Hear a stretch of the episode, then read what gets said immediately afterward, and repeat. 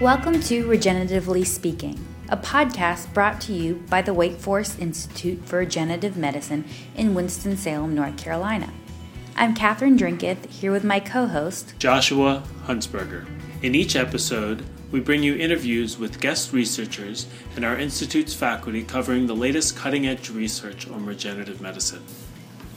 Our guest today is Dr. Arnold Kaplan. Dr. Kaplan is the director of the Skeletal Research Center and professor of biology at Case Western Reserve University. And his research is focused on mesenchymal stem cells. Hi, Dr. Kaplan. Thank you for being here. My pleasure. So your research focuses on mesenchymal stem cells and their potential for therapy. Could you give us a brief overview of your current research in this area? Well, it covers a variety of diseases and organ systems, and the central theme is to understand how MSCs, mesenchymal stem cell is a historic name. What I'm going to discuss is actually the functioning of these cells inside your body naturally. And what happens is that these cells are situated on every single blood vessel in every organ and tissue of your body. And when that blood vessel is injured or inflamed, the pericyte, perivascular cell, comes off and becomes an activated MSC. The MSC does two things. It inhibits your very overaggressive immune system from sensing and interrogating the injured tissue. And so it's your first line of defense against autoimmune reactions setting up. And secondly, it helps the tissue slowly regenerate itself in a process that involves what the tissue itself can do normally. And so these cells help to manage your innate capacity to regenerate tissues. 5-year-olds do it great, 50-year-olds do it less great, and 80-year-olds have lots of trouble. And that's because they have fewer and fewer MSCs, which I call medicinal signaling cells, because what they do is make drugs signal the tissue to take care of itself and take care of business where there are injuries or problems. Great. So I know that you have founded one company, Osiris Therapeutics, and that this focuses on MSC science and clinical applications of cell therapies. I was wondering if you could tell us how that developed out of your lab. It's been known for centuries, from dating back to Aristotle, that marrow contains special elixirs which help orthopedic tissues to repair themselves, bone in particular. And so orthopedic surgeons have known for years that if you put a little bit of marrow in a reconstructed site, it adds a little zip to the reactions. And so the theories of the day were that marrow contained a stem cell that gave rise to bone or cartilage forming cells. And indeed, there is really good data to show that that's the case, and that's why the orthopedic surgeons use this in trying to reconstruct skeletal tissues. It turns out that in marrow there is a stem cell, which I call the mesenchymal stem cell, which when properly treated could make bone or could make cartilage or could make tendon or could make ligament.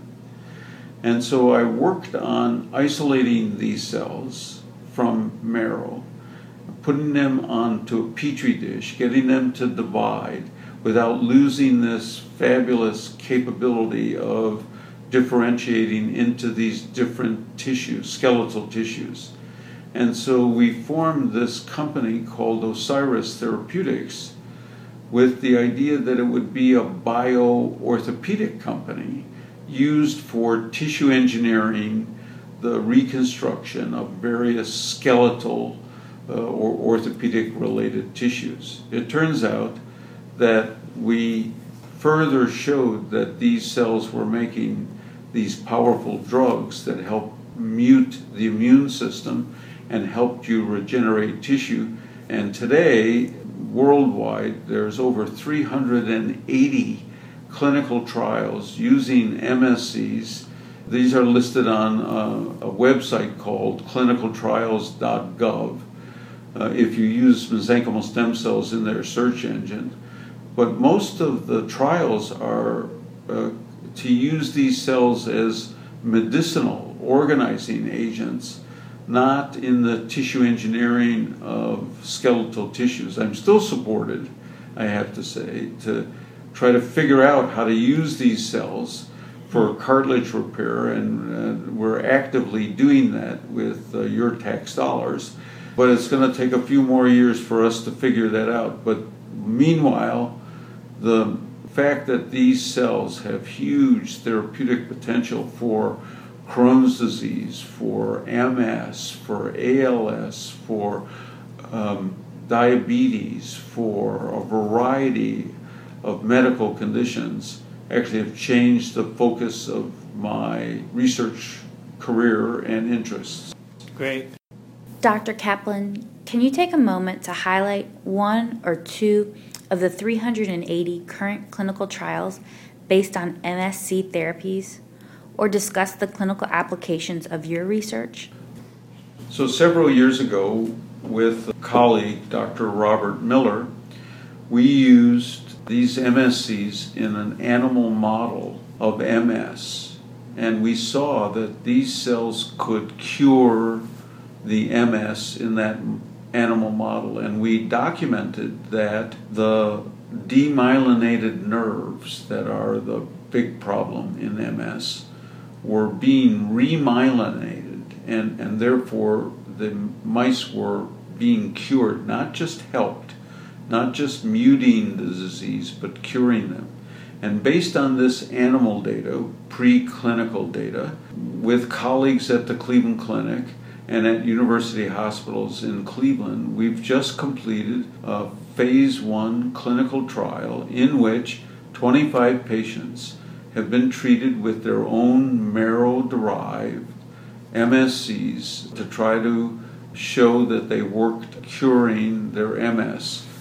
Trial's finished, the data's being analyzed, and I'm sure in the next few months there'll be a public announcement by the physicians who treated these patients with regard to the outcome of this clinical trial. Of course, we're very optimistic about the effects that these cells in these people, their own cells, how they're going to affect their disease progression. In your seminar today, you mentioned a research collaboration with a urology department studying urinary incontinence in a mouse model following damage to the urethra. Can you discuss this project? Yes, every woman who delivers a baby vaginally has this huge head coming down the birth canal, and it invariably injures this tube that comes from the bladder to the exit port.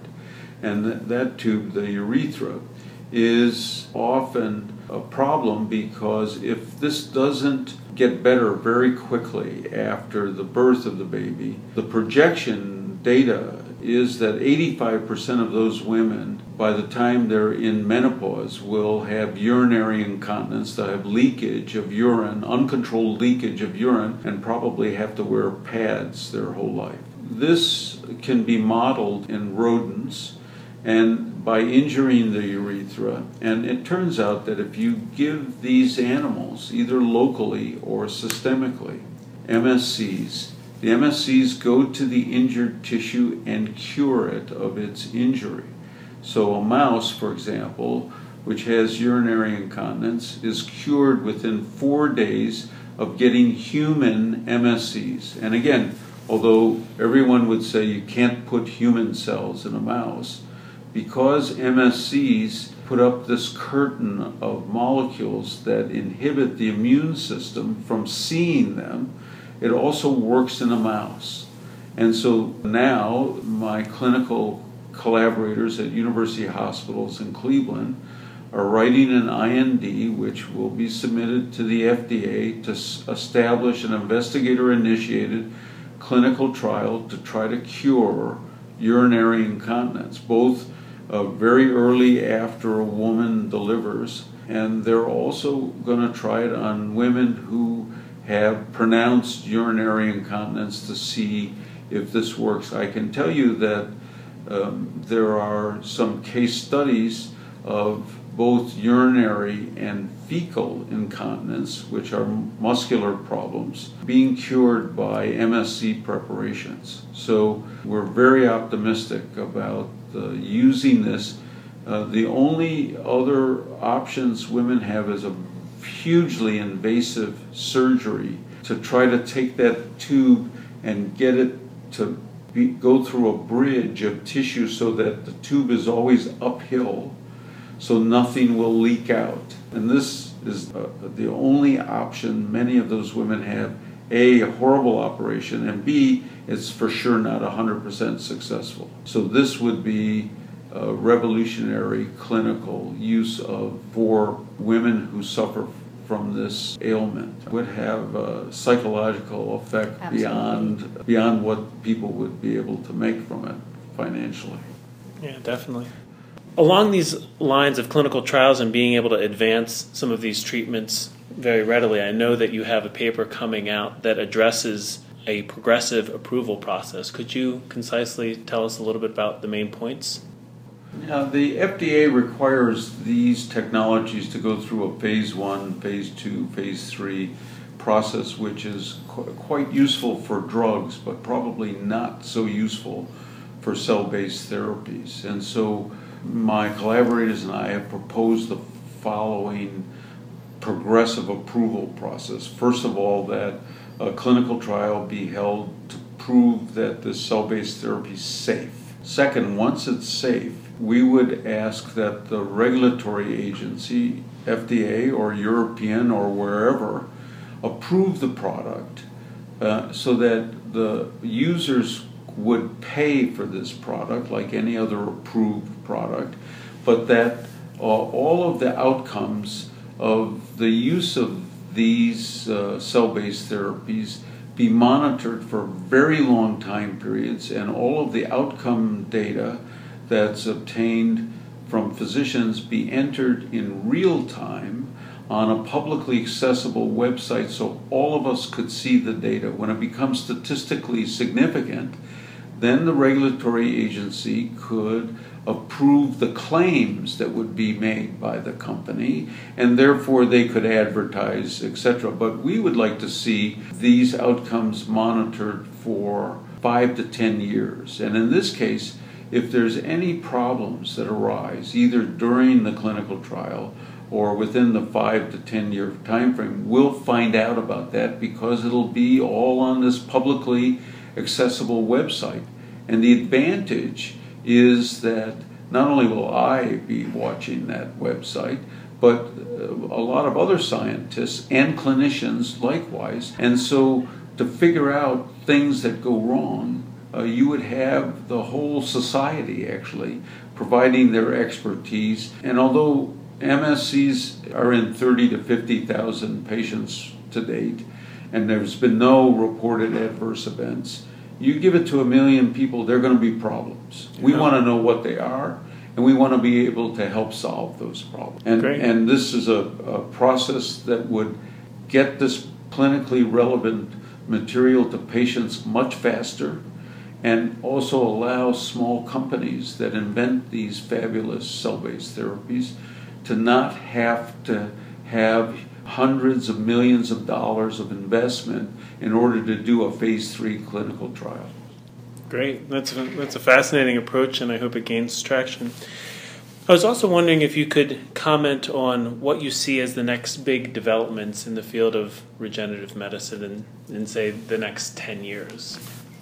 This may sound like hype, but today if somebody in rural North Carolina has a heart attack, helicopter comes and picks them up and takes them to a major medical center closest to that individual. If in 5 years or 10 years somebody has a heart attack, they're going to get in their car, drive a mile to the urgent care center down the road a piece, and get a bag of cells that get hooked up to their blood system, and that'll be the treatment. And so if MSCs are the new medicine, they're going to be easily dispersed, and they're going to change the way healthcare is managed in a real practical sense. It's not to say that these cells are going to do everything and are the magic elixir, but if they work the way they do on animals, on humans, the practitioners are going to have this in their arsenal. And although insulin helps with diabetes and nitroglycerin helps with heart pain, neither of those drugs can cure those two ailments where stem cells have the potential. So I think you're going to see cures for some of the diseases, or at least partial cures. And maybe you have to go in once a year and get a booster shot, but who would object to that once you've had a heart attack or MS? What advice do you have for young scientists who are interested in the field of regenerative medicine, or those who are in the field but need guidance towards research projects?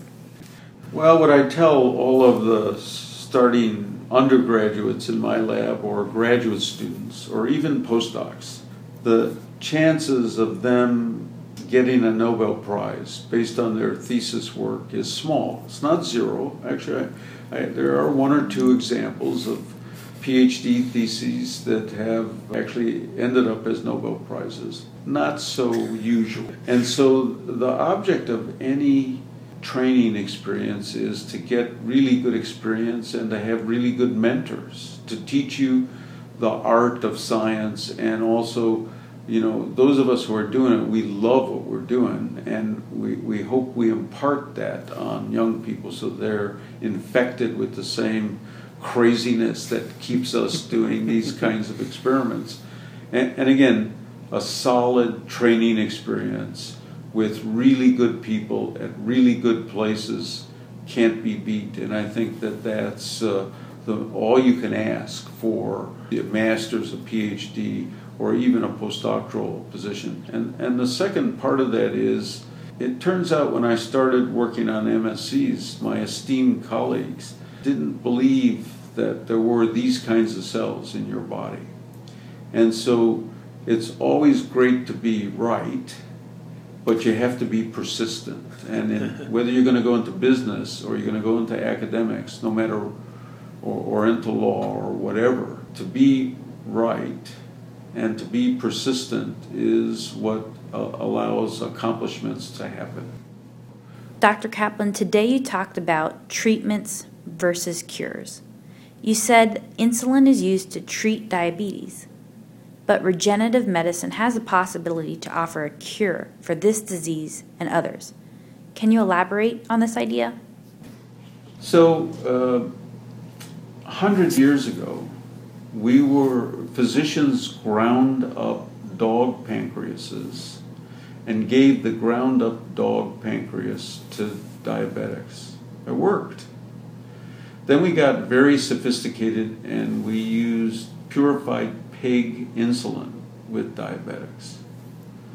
And now we're very hugely sophisticated. We're using recombinant molecular techniques to use human insulin with people. And there's a guy at Case Western Reserve, Mike Weiss, who just invented a new insulin that when you put it into the bloodstream, it sticks around for 3 days. So I would say, with regard to regenerative medicine, we're at the grind up the pancreas stage. So the sky's the limit. As we get more sophisticated and as we learn what the key components are to successful treatment protocols, all of this will evolve into more sophisticated, more refined, more controlled treatment protocols. So people don't have to shoot up every meal with insulin. There are automatic pumps that sense the amount of glucose in your bloodstream and then deliver insulin. So our hope, the Kaplan crystal ball, is that by progressing and working hard and by using cell-based therapies, we're going to figure out all of the modalities of their action and develop new treatment protocols which are as sophisticated as a pump which senses glucose in the bloodstream and delivers insulin that can last 3 days. Well, thank you so much for taking this time. My pleasure. Happy to help. That's all for this episode. Be sure to listen next time for the latest in regenerative medicine.